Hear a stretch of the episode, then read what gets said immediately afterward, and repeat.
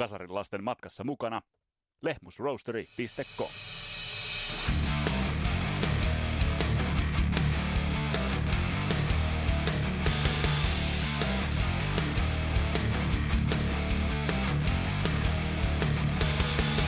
Soolo-uralle lähteminen on helppoa kuin heinän teko. Pakataan vaan kimpsut ja kampsut ja jätetään vanhat bändikaverit taakse ja lähdetään kohti uutta uljasta toistetaan hyväksi havaittua sapluunaa.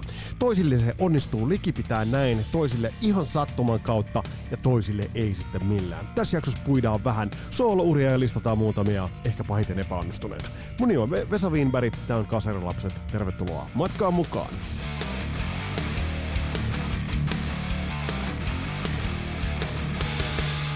Ja tämä podcast pahdetaan kasaan tuttuun tapaan kaupallisessa yhteistyössä Suomen parhaan pahtimon kanssa www.lehmusroaster.com. Ja hei muuten, jos haluat sieltä sellaiset pikku knoppailuvinkit, jolla pääset vähän lesoilemaan kahvitietämyksillä joulupöydässä, kun appi vanhemmat Anoppi ja appiukko tulevat kylään ja voit sitten vähän brassailla, et tar- tarjoakaan sitä iän ikuista saludoa, niin me ihmeessä tonne Lehmusroosterin sivuille. Sieltä löydät parhaat joululahjavinkit laatukahvien maailmasta. Helppo lista aloittelijalle, harrastajalle tai hänellä, jolla on jo kaikkia osuva mainoslause siellä on suunnittelupalaverissa Lehmusroosterin porukat saaneet hienon lauseen, tai hänelle, jolla on jo kaikkia. Siihen löytyy varmaan ihan sopiva tunnari kokeillaan. Tai hän, jolla on, on jo kaikkia emusroasteri.com. Ja muistetaan se vanha tuttu koodi Rock and Roll Never Dies. Sillä kun tilaat, pätkäytät, niin 15 pinnaa lähtee kyllä tilauksista, kahvitee kaakao tilauksista pois. Mutta nyt, nyt otetaan tämä jakso sellaisena tietynlaisena välipalana. Mä oon lupaillut teille Kari A. Kilgastin kanssa tehtyä The Evil-jaksoa. Vähän vastapainoksi tuolla hiljattain tehdylle Striper-jaksolle, mutta tämä tuli nyt sellaisena salamankaltaisena mm, pyörämyrskynä päähän, että tämä jakso nyt vain yksinkertaisesti ole, oli pakko tehdä. Mä toivon teiltä ymmärrystä.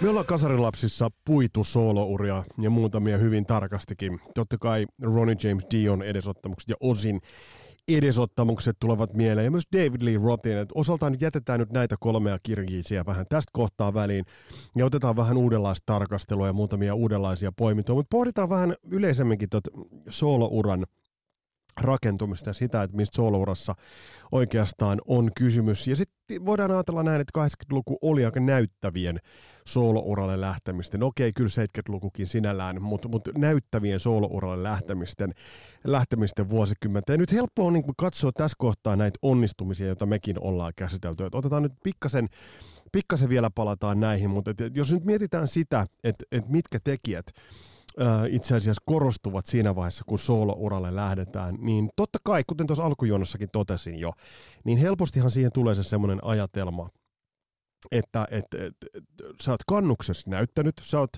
osoittautunut päteväksi muusikoksi, monestihan tämä suurimmaksi osaksi tapauksissa tämä on laulaja. Ja sitten tulee se tietty vaihe uralla, ja myös yhdistävä tekijä monissa näiden solo-uralle lähtemisestä on, että nämähän eivät tapahdu välttämättä yhden tai kahden levyn jälkeen, vaan nämä tapahtuvat pidemmän stintin jälkeen. Ja pitää muistaa, että te tulette huomaamaan tuossa muutamia esimerkkejä, joissa tämä vaikuttaa pitkälti siihen laatuun, ja oikeastaan intensiteettiin, jolla soolouralle lähdetään. Mutta jos ajatellaan, kun lähdin pohtimaan näitä soolouria, niin mielenkiintoinen jakolinja löytyi ja, ja oli löydettävissä. Ei, ei missään nimessä kaiken kattava, mutta mä aloin miettiä raskaamman rokin puolelta erittäin onnistuneita soolouralle lähtemisiä. Ja niitä nyt totta kai tuli näin, mitä mä mainitsin. Mitä ollaan käsitelty? Ozzy, Ronnie James ja, ja vaikkapa Whitesnake. Mutta sitten kun mä lähdin miettimään popmusiikin saralta, niin miten megalomaanisen suuria sooloura onnistumisia oli nimenomaan soolouralle lähtemisten kautta. Michael Jackson, Jackson 5 ja Jacksonsista voidaan perustelusta sanoa, että lähti soolouralle. Siinä oli se pien uh, The Victory-levy, joka teki veljeskatraan kanssa sopimusteknisestä syystä kai lähinnä 84, oliko 85, 84 Haminoissa State of Shock, hyvä biisi. Hyvä biisi ehdottomasti, ei, ei, ei, ei niin kahta sanaa sen, sen osalta, mutta Michael Jackson kuitenkin tuli tunnetuksi vahvasti uh, soolouransa kautta. Sitten musta tosi erikoinen, jota mä oon tässä niin tosi paljon miettinyt, että mihin formuun mä sen niin kuin painan. Mutta jos ajatellaan sitä, että monestihan kun soolouralla lähdetään, niin lähdetään, tai olettama on se, että jatketaan jotakuinkin samanlaista musiikillista äh, kuvastoa kuin mitä ollaan sen emo-bändin kanssa tehty. Tästä on yksi mielenkiintoinen pop-poikkeus, yksi eniten myynyjä artisteja 80-luvulla, josta on oma jaksonsakin tulossa, nimittäin Phil Collins. Genesisistä lähtee. Äh, proge-pohjainen bändi Genesis, äh, mitä on hänen soolouransa? Ehkä puhdas verisintä poppia, mitä 80-luvulla vaan kuuna päivänä tehtiin. Kaveri on pikkasen kaljuuntuva, ei pyylevä, mutta siis semmoinen niin kuin brittiläisen perheenisän näköinen ja tekee aseista riisuvaa, laadukasta poppia. Totta kai kaikki tietää, että hän on laadukas muusikko, sehän ei mihinkään hävinnyt. Ja sitten mikä vielä tekee Genesisistä erikoisemman on se, että myös, myös Peter Gabriel lähtee. Ja Peter Gabrielin Soul-levy, joka on, on varmasti yksi semmoinen myös MTV-kuvastoa olennaisimmillaan. Valtava, valtava menestys soundillisesti. Mostin hiljattain sen levyn ja sehän soundaa aivan helvetin hienolta. Ja, ja siinä on niin kuin, oikeastaan pop-estetiikka puhtaimmalla. Tämä oli niin tämä, tämä case Genesis että tavallaan siinä ei jatkettu sitä samaa, samaa musiikillista sorttia. Sitten yksi merkittävä, merkittävä onnistuja solo-uralle lähti, josta on Eric Clapton, jonka, jonka oikeastaan, joka varsinaisesti sen suurimman impaktin teki solo-urallaan. Tämä oli tuottaja Taskisen, Taskisen maininta tähän kohtaan. Tuottaja Taskisesta muuten sen verran tietoa kaikille, että ää, me, me käytiin sellaiset niin kuin lyhyet ja ytimekkäät YT-neuvottelut hänen kanssaan jotka päätyivät hänen kannaltaan ihan, ihan siis hyvin, eli jatkaa pestissä. Hän ehdotti joulujakson tekemistä. Mä en voi sietää joulumusiikkia. Brian Setzerin joululevy on ainoa joululevy, mitä, mitä mä kuuntelen joka vuosi. Niin, niin, mutta mutta tämä joulujaksoa nyt ei tehdä, että me nyt puhutaan Taskisen kanssa niin tuottajien, meidän juristien välityksellä tai jakson välityksellä, eli sit joulujaksoa ei, ei vain yksinkertaisesti tule. Mutta Eric Clapton, hänen soolouransa, ottaen huomioon, että hän on ollut merkittävä kitaristi jo ennen soolouransa, mutta tämä soolourahan vasta varsinaisesti toi hänet esille. Ja sitten totta kai, jos mietitään police että ehdottomasti käsittelyn väärti, jos siellä on joku, joka haluaa tulla jaksoon vähän puimaan The Policea, niin, niin laittakaa yksityisviestiä. Ehdottomasti toi bändi pitää käsitellä. Mutta onhan Stingin soloura, onhan se nyt niin kuin ihan vertaansa vailla. Ja tässä mä niin kuin mietin sitä, että ehkä popissa kiinnitytään kuitenkin leimallisemmin yksilöihin. Eli pop, pop-musiikissa, vaikka nyt meillä on Beatlesit ja meillä on poikabändit ja meillä on pop-bändit, mutta kuitenkin popin kuvastossa niin se yksi artisti on tässä kohtaa olennaisempi. Ja nyt kun mietitään noita esimerkkejä, niin tar- ottakaapa niin kuin pohdintaa tässä samalla se, että missä määrin sitten taas bändimielessä, niin bändimielessä logo on suurempi kuin se yksittäinen soittaja – Eli, eli bändi siinä vaiheessa, kun artisti lähtee solo-uralle, jos hän ei saa ravistettua sitä logon paino, painotaakkaa harteiltaan, niin hänen soolouransa ei silloin aina se ankkuri vetämässä sitä alas. Eli tämä on tavallaan se bändiformu, logo, se kultti, perhe, tämä kaikki niin korostuvat raskausrokissa ihan eri tavalla kuin, kuin musiikkipuolella. Muuten kas, kasari pop-bändeistä muuten ihan, ihan tuoreuten, että Drun Drun eli Duran Duran tulee Suomeen. Mietin nyt jopa, että pitäisikö lähteä katsomaan. Mutta sitten sit näitä muita tällaisia, mm, jotka vaikuttaa yhtä lailla, niin vähän tämä liittyy tähän bändi, bändiaspektiin, on se, että monesti sitten taas raskaaseen rockiin varsinkin liittyy tämä instrumentaalinen nerokkuus. Et siinä ei paljon niin kuin, se ei paljon lämmitä, jos, jos oot miten karismaattinen laulaja tahansa, mutta jos sen sun emobändis, sen emoaluksen soundi on rakentunut pitkälti yhden soittajan varaan, niin, niin sä voit palkata siihen millaisen sepän tahansa, niin aina sitä verrataan siihen, että minkä sä palkkasit. Ja te tiedätte, kenestä mä tässä puhun. Totta kai David Lee Rothista ja Van Halenista. Ja sitten vielä yksi, mä en ole nyt listannut näistä, mä oon numeroissa, mutta, mutta yksi tekijä, joka vaikuttaa pitkälti – siihen, että miten se sooloura lähtee, lähtee menemään, niin on se, että tämmöinen lause kuin The Magic is Gone. Eli, eli jos sen bändin alkuperäinen, se stintti, se veto, se ura, milloin bändi on tullut tunnetuksi, se on vaan niin yksinkertaisen maaginen. Se on, se on raja-aitoja kaatava, uusia genrejä luova, ää, intensiivinen kiertue äh, vetää miljoona yleisöä ja mu- muodostuu niin kuin myyttiseksi, myyttiseksi bändiksi, niin, niin tässä valossa, äh, kun sä lähdet soolouralle, niin ensinnäkin A, sä oot itse niin takkityhjä, ja B, sä et millään pysty ylittämään sitä taikaa, jota sä olit kerran luomassa. Ja kysehän ei ole siitä, että artisti välttämättä itse on hyvin niin kuin terveessä tilassa, että hän tiedostaa sen.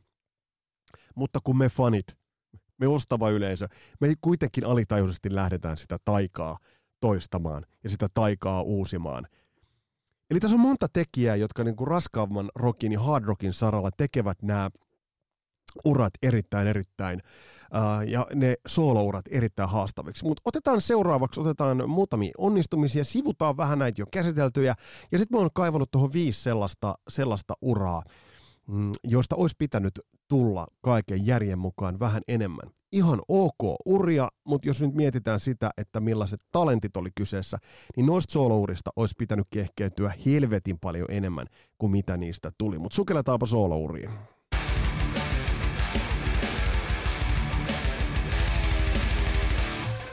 Ja edelleenkään muuten en Twitteriä nyt sen kummemmin mainosta, mutta Solo-jaksoa muun muassa tätä valmisteltaessa taas muutaman kasarilapsen kanssa, jotka Twitterissä ovat aktiivisia, niin siellä on muun muassa Tuomas, Henrik ja Teemu ja Sami, joiden kanssa vähän puitiin tätä, itse asiassa tätä solo-artisti-aihetta. Sieltä tuli hyviä syöttöjä, muutamia niistä tästä kaivan, kaivan, kaivan esille. Ja jos muuten jotain someväylää seuraa, niin ota Insta haltuun ja nyt on niin paljon kaikkea, on pakko mainita, että myös YouTube-kanavaa viritellään, mutta noita striimejä varten ei niinkään miksikään helvetin tubettajaksi ole alkamassa. Tubettajista on niin monta varo- varoittavaa esimerkkiä. Mutta hei, otetaan vähän pohdintaa. Mä nyt tässä kelailen tätä nimilistaa. Ja tässä on nyt, otetaan näitä tällaisia, tällaisia artisteja ja uria, jotka ovat kuitenkin noteraamisen väärtejä soloudesta. Michael Schenkerin lähtö Scorpionsista ei kukaan voi kiistää, että Michael Schenkerin ura olisi ollut merkittävä, ja hän nousi tavallaan instrumentaali puolella nousi suuremmaksi. Mutta hän ei ihan löytänyt sitä niin pysyvää aisaparia itselleen että et, et olisi muodostunut merkityksellisemmäksi kuin sitten taas Scorpions. Tämä lähti siitä, kun mä hetken aikaa mietin, että onko Scorpionsista ikinä lähtenyt ketään. Alice Cooper, um, miten, miten se nyt ajatellaan sitten taas, taas tavallaan, onko Alice Cooper bändi, alun perin ehkä oli enemmän bändi, mutta sitten Alice Cooper oli Alice Cooper. Eli tämä on vähän rajanvedollinen kysymys. Merciful Fate on yksi New Wave of British Heavy Metal legendoja eittämättä. Ja hyvä vinkki just nimenomaan tuolta edellä mainitulta porukalta Twitterissä oli se, että King Diamondin ura on kuitenkin, että jos hänestä nyt ei mitään household-nimeä niin kuin joka kotitaloudelle ole tullut, niin hänestä on kuitenkin tullut menestyksekäs artisti omalla, omalla sarallaan. Uh, Slaughter on bändi, joka on ollut mulla pitkään käsittelyssä tai pitkään mielessä. Slaughterin kaksi ekalevy, varsinkin ekalevy oli merkittävä. Ja tässä kohtaa tähän on siis nimensä saanut Mark Slaughterista, joka sitten taas oli laulamassa Vinnie Vincent, Vincent Invasionissa, jossa oli myös Dana Strum basistina, ja he sitten pääsivät eroon Vinnie Vincentistä ja perustivat Slaughterin. Slaughter kuitenkin teki, teki mallikkaan uran, mutta mä en nyt ihan nosta sitä näiden isojen ja legendaaristen joukkoon, joukkoon tässä valossa. On myös muita, jotka ovat kokeilleet, joku John Bon Jovi, joka tosin sitten hyvin nopeasti tajus sen, että, että hän on yhtä kuin Bon Jovi. Et si- siinä oli nyt mun mielestä semmoinen vähän niin kuin, äh, aika idioottimainen veto, että Bon Jovin laulaja John Bon Jovi lähtee solouralle tehdäkseen levyn John Bon Jovina. Ja teki likipitään identtistä kamaa, eli siinä, siinä, mielessä, siinä mielessä mm, toi nyt ei ollut ehkä fiksummasta päästä vetona. On näitä muitakin yrittäjiä, ähm, ollut pakko mainita tässä kohtaa legendaarisen legendaarisen The Eaglesin kaksikko Don Henley, Glenn Frey. Eaglesilla oli riitaiset vaiheet 80-luvulle tultaessa.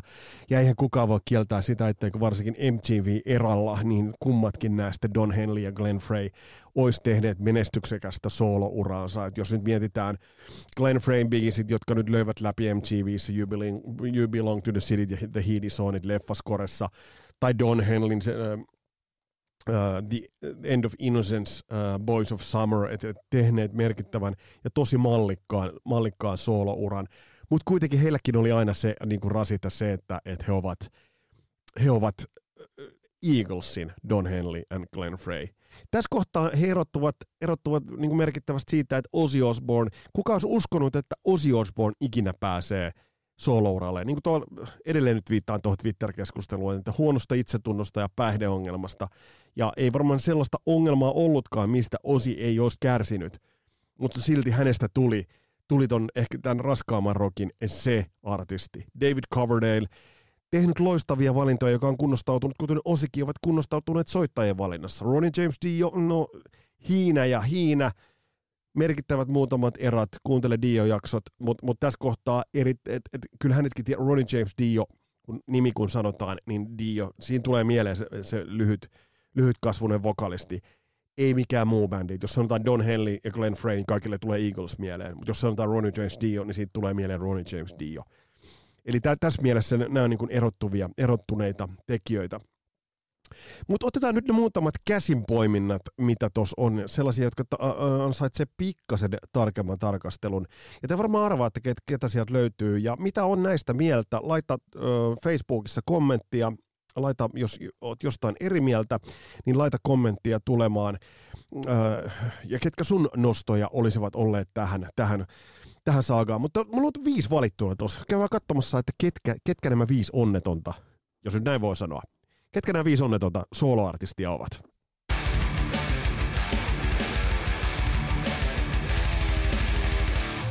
Sijalla viisi meillä on Kissin Paul Stanley. Tämä on siinä mielessä paradoksaalista, että Kisshän nimenomaan on bändi, joka järjestelmällisesti ja bändinä julkaisi jokaisen soittajan omat soloalbumit. Näistä ö, yleisen, yleisten rankkauksien perusteellahan totta kai Ace Frehlin, Frehlin levy on, on se, joka on niin kuin rankattu parhaaksi. Et onhan se niin kuin New York Groove, Rip It Out ja, ja muut biisit, mitkä siitä löytyy, niin nehän on, sehän on hyvä. Se on tosi verevä rocklevy. Äh, jollain tavalla kuitenkin jo tuolloin mulle tuli mieleen se, että et, et kuitenkin uh, Tonight You Belong To Me, eli, eli, eli Paul Stanley se sololevy, Stanley kuitenkin bändin nokkamiehenä, bändin ominaisena ominaisena soundina, niin, niin äh, hänessä on kytenyt kuitenkin se, se solo, ajatus soolourasta. Ähm, Toki hänellä on ollut vahva aisapari Gene Simmons kississä kaiken aikaa, mutta 2000-luvun puolenvälin tienoilla ilmestynyt Live to Win-levy oli kuitenkin siinä määrin vakavasti otettava yritys tehdä erittäin verevä rocklevy. Ja nyt tietysti tulee kysymys siitä, että et, et oliko aika oikea tälle levylle, joka oli niin kuin ajassaan erittäin tyylikäs levy. Stanleyllä karismahan olisi sinällään ihan varmasti riittänyt, mutta tässä tullaan nyt artistiin, jolle se logo yksinkertaisesti oli vaan liian iso rasita siellä takana. Nyt tullaan siihen, että missä kohtaa hän olisi voinut lähteä. Olisiko 2000-luvun alussa, olisiko ollut siinä vaiheessa, kun ehkä luovuttiin maskeista, mene ja tiedä, mutta se ei riittänyt. Mutta silti tämä soolo, tämä toimii. Mutta tässäkin tullaan sitten taas siihen, että oliko tämä liian lähellä kissiä. Et jos nyt mietitään sitten kissin ilmaisua, tämähän on enemmän äh, hard rock poppia ehkä kuin kiss. Ja sitten se, että tässä niin kun Paul Stanleyn laadunvalvonta on vain yksinkertaisesti toiminut paremmin. Tiedetään, että hänen ei ole täydyt tehdä niitä Gene Simmons äh, kompromisseja. Live to Win, tää on loistava levy, mutta liian lähellä kissiä. Ja jos se 70-luvun soolo anto pikkasen osviittaa, mutta Paul Stanleyllä ei ollut ikinä oikeastaan edellytyksiä päästä siitä kissin logosta eroon. Nyttemmin hänellä on tämä iso bändi, jolla soittaa soul-pohjasta kamaa, ja mä jollain tavalla näen sen nyt, että Paul Stanley liukuu kauemmas kissistä erittäin tyytyväisenä on ollut koomista seurata Kiss-fanien kommentteja, kun onko se Soul Station vai mikä tämän bändin nimi on, niin, niin Kiss-fanien kommentteja, kun ne ovat olleet niin, niin tuohtuneita. Ja itse asiassa niin tuossa bändissähän Paul Stanley palaa niille musiikillisen juurilleen, joita hänellä niin kuin, isossa omenassa New Yorkissa on ollut. Kun hän on selittänyt, että tämä on sitä kamaa, mitä hän on kuunnellut junnuna. Jotenkin mä aistin vaan Paul Stanleystä äärimmäisen vapautuneen muusikon ja vapautuneen miehen tos bändissä nimenomaan, ja kun häntä katsoo esiintymässä, se on nautinnollista. Mutta tää Loura olisi ehkä kenties voinut olla jotain enemmänkin, mutta mennään, mennään seuraavaan.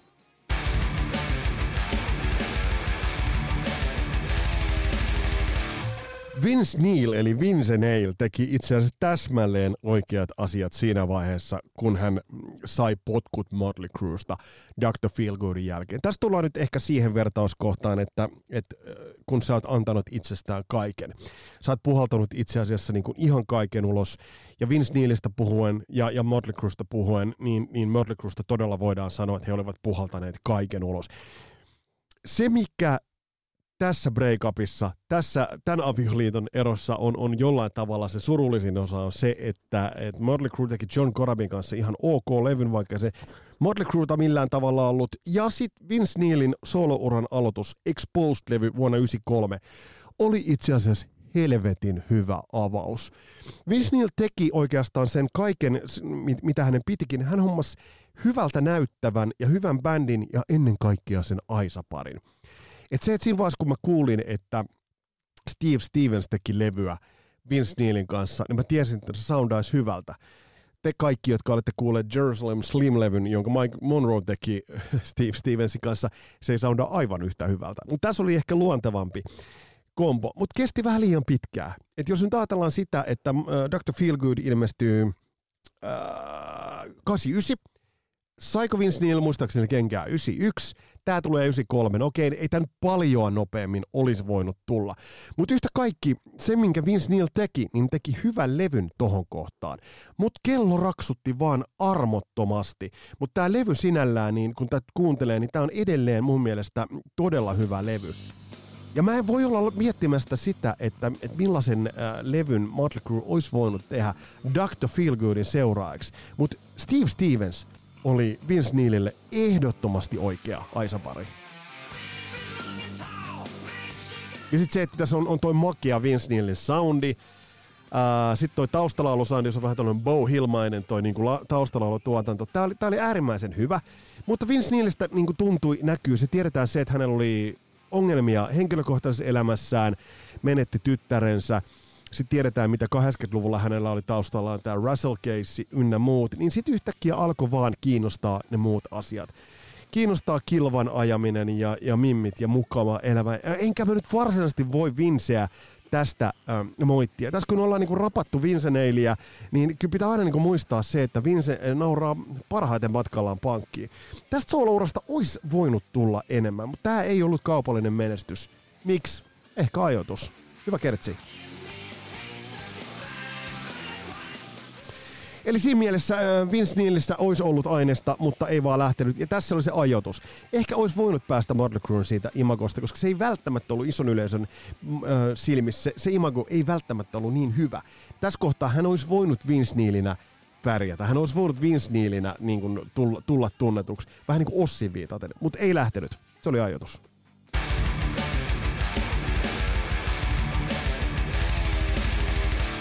Kolmantena tällä listalla on laulaja, jonka lähteminen kyseisestä bändistä oli sellainen, jota mä en nyt jälkeenpäin ajateltuna, niin mä en nyt voi väittää, että mä olisin mitenkään nähnyt sen tulevan, mutta kun jälkeenpäin asiaan on perehtynyt, niin se on ollut täysin loogista. Se äh, lähtö silloin ja se uutinen äh, tästä, tästä niin kuin lähdöstä niin oli, oli vaan musertava. Silloin kun tieto tuli, että Bruce Dickinson jättää Iron Maidenin, niin kyllä isot kysymysmerkit, ja ihan syystäkin, isot kysymysmerkit ainakin jyskyttivät meikäläisen päässä. Öm, sitten lohdutuksena tuli se, että sitten tuli tietoa siitä, että Bruce Dickinson lähti soolouralleen. Ja tähän oltiin saatu jo varaslähtöä tietyllä tapaa Tattooed Millionaire levyllä, joka ilmestyi 89 tienoilla, koska se levyhän oli irtiottoa itse asiassa Iron Maidenin soundista aika pitkältikin. Et, et jos ajatellaan, että Iron Maiden on perinteistä metallia, New Wave of British Heavy Metal tai mitä, mitä nyt siinä vaiheessa olikin, niin Bruce Dickinson tulee levyllä, jossa on Born in 58 ja Tattooed Millionaire ja muut, tulee hyvin, hyvin toisenlaisella soundilla. Ja tämä oikeastaan siinä kohtaa sitten kun tuli uutinen, että Bruce Dickinson on jättänyt Maiden, niin se oli sellainen, että, että okei, no joo, sehän oli siellä jo tulossa. Se levyhän oli jo itse asiassa siellä. Mutta siinä vaiheessa, kun tuli ensimmäinen soololevy, varsinainen, joka sitten oli niin kuin tämän meidän uran, uran jälkeen tehty, niin, niin yksi tietty biisi oli sellainen, joka nostatti ehdottomasti odotusarvoin sille, että tästä voi tulla todella jotakin suurta.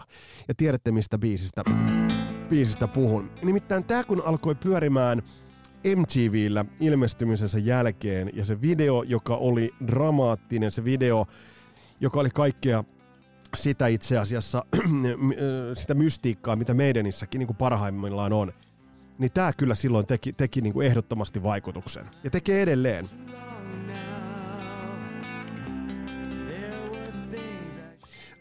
Sitten kun tiedetään se, että jos nyt on Iron Maidenin, Iron Maidenin osalta äh, pienet vaikeudet esimerkiksi biisin kirjoituksen osalla olivat, olivat ilmeiset. Ja tiedetään se, että Bruce Dickinsonin laulu esimerkiksi Fear of the Dark-levyllä oli niin kuin käynyt, ajatellaan Be Quick or Be Dead biisiä, jossa niin tosi, tosi kireällä niin kuin kurkusta tulevalla laulutavalla. Ja mä muistan, kun tämä biisi ilmestyi, niin tämä oli kun sateista, raikas keväs, sade, joka tässä kohtaa valui päälle. Ja voi pojat, mitä sitten tapahtukaan. Ja tämä kertsi. Tämä kertsi oli jotain sellaista, että se pysäytti. Jos nyt ajatellaan, niin nyt ihan perusteltu ajatus silloin ja perusteltu ajatus edelleenkin on se, että Iron Maiden olisi tarvinnut tämän biisin. Voidaan sanoa, että, että, että Bruce Dickinsonin sololevyltä löytyy parhaimpia, likipitään parhaimpia biisejä, mitä, mitä Maidenille on tarjoiltu tai Maidenille oltaisiin voitu tarjota. Et esimerkiksi Tears of a Dragon oli sellainen kappale, että mä oon aina miettinyt, mitä helvettiä on Steve Harris miettinyt. Bruce perkele! Tämä biisi on semmonen, minkä meidän olisi ehdottomasti tuohon aikaan tarvinnut. Mutta tämä lähtökohta, vaikka tämä levy olikin niin hyvä, tämä levy oli eri, itse asiassa erinomainen äh, levy tuotannoltaan. Siinä Tribe of Gypsies-bändi soitti taustalla, lukusi hyviä biisejä, mutta tässäkin kohtaa aika vaan jollain tavalla äh, ei ollut oikea. Mä en tiedä, mitä bisnesmielessä alkoi liikkumaan. Äh, Bruce olisi halunnut Skunkworks-levyn Sk- Skunkworks-nimellä. Tässä kohtaa levyyhtiö tuli hätiin ja ilmoitti, että et, et, ettei tota, et julkaisit sen omalla nimellä. Ja tämä sitten taas söi Bruce Dickinsonia sisältä todella, todella raasti. Ja, ja oikeastaan tämä jo kertoo sen, että, se, että tässä oli hyvä lähtö solouralle, mutta jotain tapahtui. Siitä olisi pitänyt tulla isompi. Siitä olisi pitänyt tulla merkityksellisempi. Mutta tässä ollaan taas kysymyksessä, että Bruce Dickinson oli logonsa vanki. Bruce Dickinson oli soundilta, kaikki ties ton vibran, kun se tuli. Niin, niin mun äiti, edes mennyt äitikin ties, että kun toi vibra tuli, niin sanoi, että eikö toi Iron Maiden laulaja? Kaikki sen ties. Et tässä kohtaa se irtiotto Iron Maidenista voidaan sanoa, että se, se, se olisi ollut mahdotonta. Um, Accident of Birth ja Chemical Wedding hyviä, parempia levyjä, Adrian Smith tulee mukaan, mutta mut, tämä sooloura ei missään vaiheessa lähtenyt niinku sille, sille liidolle, että jos nyt verrataan vaikka osiin, on tietysti vähän epäreilua verrata niin kuin 80-luvun alun Ozzy Osbournea ja 90-luvun alun Bruce Dickinsonia. Mutta te näette sen yhteyden. Että siinä mielessä niin kun Bruce Dickinson jäi sen Iron Maiden leiman alle. Siinä ei ole mitään pahaa. Sitten tiedetään, mitä tapahtui. Hän palasi Iron Maideniin. Kaikki oli ok. Tämä soloura, se oli un- unohdettu. Ja tässäkin on se ero. Osin solouraa, sitä ei unohdettu, vaikka hän miten palas Black Sabbathi, niin osin solouraa ei unohdettu milloinkaan. He kaksi on vielä jäljellä, ja, ja ne, on, ne, on muuten, ne on muuten aikamoisia, aikamoisia ikoneja.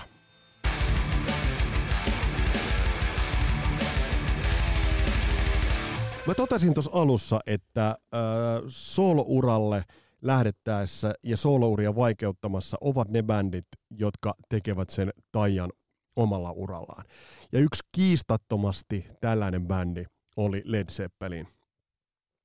Jos mietitään sitä kaikkia, mitä Led Zeppelin teki 60-luvun lopulta sinne 80-luvun aattoon, niin, niin se kaikki oli niin taianomasta, isoa, legendaarista, stadionluokkaa, myyttistä, tarinallista, että on, on, on ihan selvää, että varmasti Jimmy Page ja Robert Plant etunenässä ovat tienneet sen, että et, tavallaan me ei siihen samaan, samaan tekemisen magiaan me ei tulla pääsemään käsiksi. Ja mä luulen, että he ovat kuitenkin tajunneet sen myös, myös itse ja olleet sinut sen kanssa.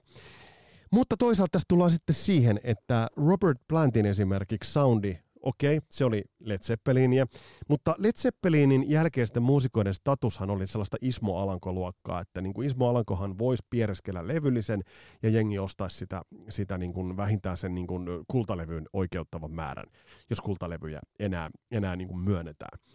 Mutta siinä vaiheessa, kun Led Zeppelin ura päättyi, niin siinä oli myös tapahtunut paljon. Siinä oli henkilökohtaista tragediaa, siinä oli päihteitä, siinä oli rumpali kuollut, ja bändin taiteellinen taso oli laskenut todella jyrkästi. Et jos tässä nyt ollaan ihan rehellisiä, House of the Holein jälkeen kokonaisia hyviä levyjä Led Zeppelin ei tehnyt. Eli, eli siis niiden taianomasten neljän ensimmäiset House of the Holy siihen, siihen perään, niin se taiteellinen taso laski koko ajan.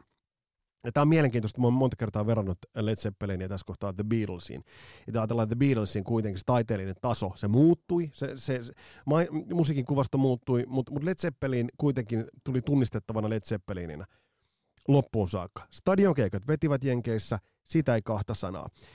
Joten ei oikeastaan ihme, että Robert Plant vetäytyi hiljalleen tiluksilleen tuon solo, solo-uransa jälkeen. Sitten tuli Honey Drippers, jonka kanssa vetivät tällaista Elvis-vaikutteisempaa musiikkia. Taisivat vetää jonkun tällaisen pubikeikkojen kiertueenkin, jonka jälkeen bändi sitten hajottiin, hajotettiin. Öm, Robert Plant lähti tekemään soololevyjä. Le, levyjä. Pictures of Eleven tuli vuonna 82 ja Principle of Moments 83. Nämä oli kohtalaisia menestyksiä Jenkeissä.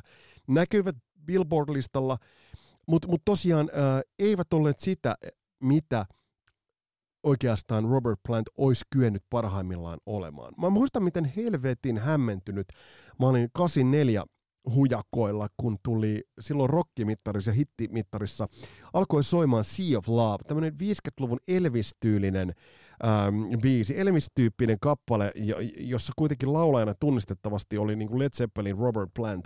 Ja, ja, ja se, se vaan niin kuin kuvasi sen, että, että, että millainen irtioton tarve Robert Plantilla oli. Häneltä oli hävinnyt se Aisa pari rinnaltaan, joka hänellä oli Jimmy Pageissa, äh, eli, eli, eli tässä kohtaa kun sä jätät sen Aisaparin taakses, niin ongelmat alkavat.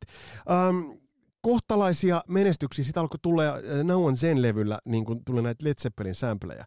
Ja siinä kohtaa hän alkoi kuitenkin flirttailla tämän Led Zeppelin perinnön kanssa.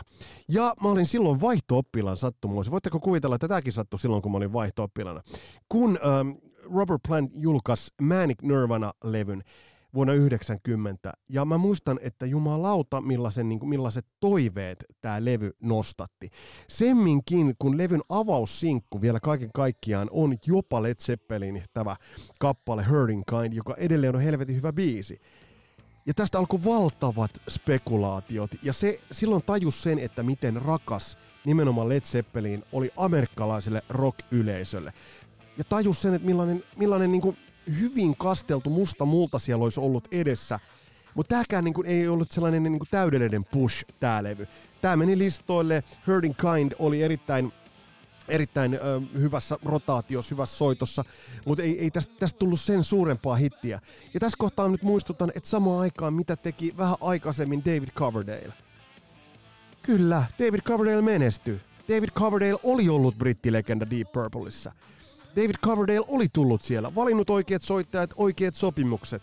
Mutta sitä ei voi sanoa missään tavalla, että se, sen johdonmukaisuus, mikä puuttu Robert Plantin urasta, 50-luvun pubirokkia, äh, vähän välin Led Zeppelin flirttailua, sitten vähän epämääräistä, sellaista vähän niin kuin New Age-kaltaista musaa, ja sitten tullaan kuitenkin, että jos mä nyt vähän puristan tänne tätä Led Zeppelinia, ja sitten yhtäkkiä vetänyt, no en sentää, en sentää.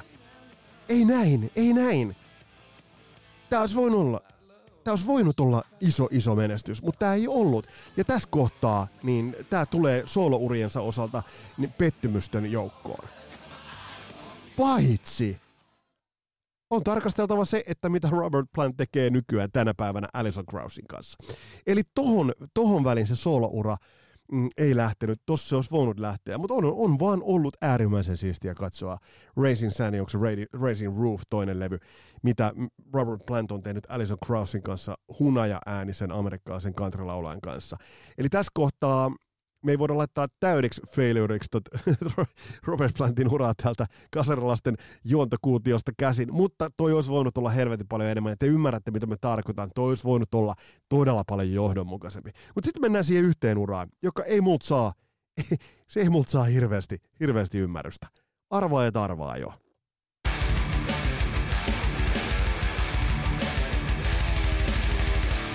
Meidän soolo-urajakson mm, floppiosaston kärkeen tulee soolourallaan levyjä tehnyt artisti, joka kuitenkin saattoi myydä 10 miljoonaa levyä maailmanlaajuisesti, mutta mä nyt muistutan, että elettiin aikoja, jolloin hämmentävätkin artistit möivät hämmentävän paljon niitä levyjä. Tullaan artistiin, joka teki uransa legendaarisessa bändissä, sellaisessa bändissä, joka loi uutta, tuli genressään ainutlaatuiselta tavalla esille, mutta teki soolouransa tavalla, jossa oikeastaan teki vähän kaikkia niitä virheitä, joita äm, menestyneet soolouralle lähtijät välttivät.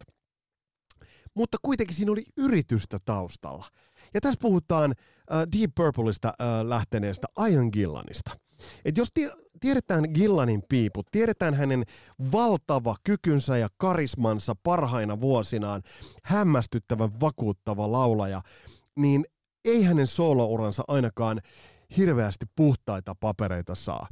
Öm, erinomaiset lähtökohdat Deep Purple jälkeen, erinomaiset, mutta siinäkin kohtaa hän vetäytyi musiikista hiveneksi aikaa pois. Siihen tuli muita bisneksiä. Siihen tuli, ää, oliko jotain motskaritallihommia, hotellibisnestä, erilaisia epäonnistumista. Ja sitten alkoi se musiikillinen ura.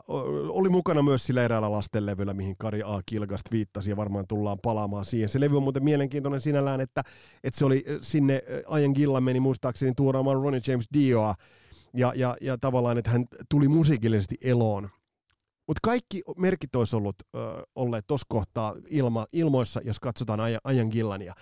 Ja, ja sitten vielä kun tiedetään se, että vuonna 78, tämä taisi tulla Huovelinin Christianin kanssa esille, niin, niin Richie Blackmore kysyi Gillania Rainbow-riveihin. Että oltaisiin tultu Gillanin kanssa siihen Down to Earth hujakoille, mutta ei. Ö, hän perusti ensiksi Ajan Gillan bändin, jossa oli niinku vähintäänkin se musiikillinen linja oli erikoinen.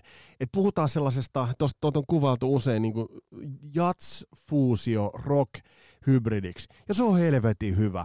Jos sä haluat tavoittaa yleisö, niin perusta jats, fuusio, rock, hybridi. Ehdottomasti. Ne on tosi suosittuja olleet aina. noita levyjä, ensimmäisiä levyjä kun kuuntelee, niin, niin niistä huomaa sen, sen, että tavallaan se linja se ei ole millään tavalla ajan Gillanille itselleenkään selvä.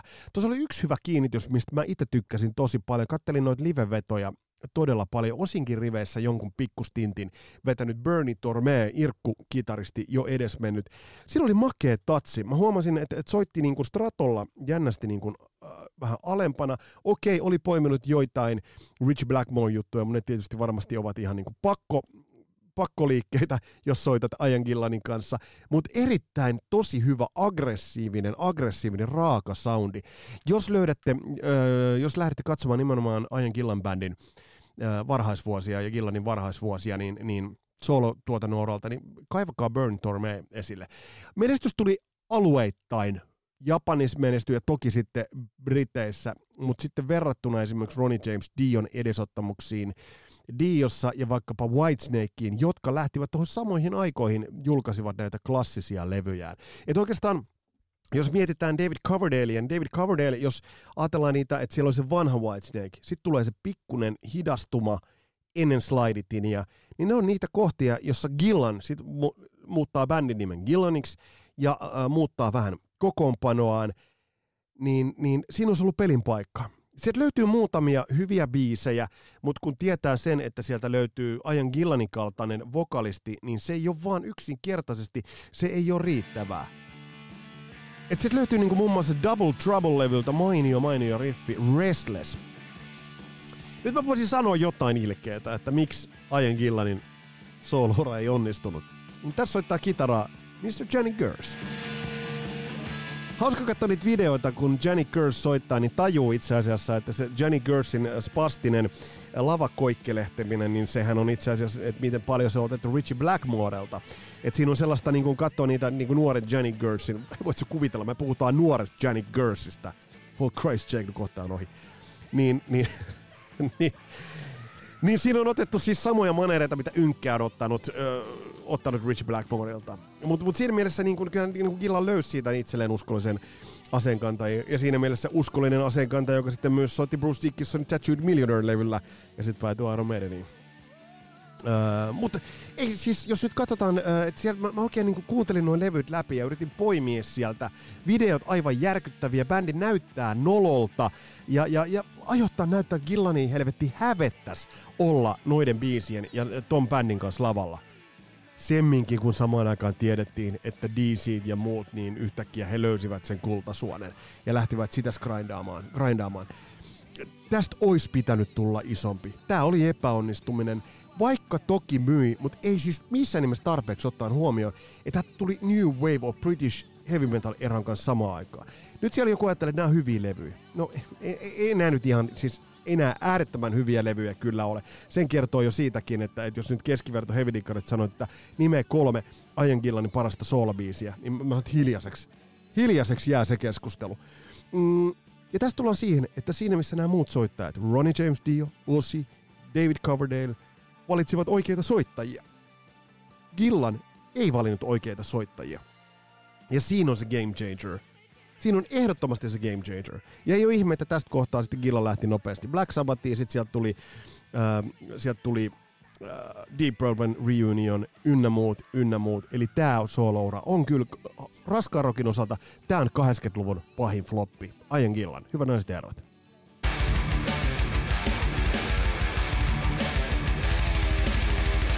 Tässä on tämänkertainen jakso. Tämä oli tämmöinen pitkään muhinut, nopeasti syntynyt ää, voiko niin edes sanoa, jakso, jossa pyöräytettiin nämä soolourat. Toki tuossa olisi voinut vielä esimerkiksi Rob Halfordin mainita, kaseralapset, ää, tunnarin tehnyt Nikolai Belarus, mainitsi hyvin niin just nimenomaan sen, että siellä oli Fight ja Resurrection ja muita. Kyllä löytyy, löytyy lukussa. Listaa tuohon alle, listaa tuohon Facebookin alle, että mitä sun mielestä on sellaisia soolouria, jotka, jotka eivät vaan lähteneet. Ja ne olisi pitänyt paremmin lähteä. Tässä oli mun kattaus näihin. Tulevia aiheita äh, paljastetaan sen verran, että The Evil-aihe Kari A. Kilkastin kanssa menee jouluviikolle passelisti.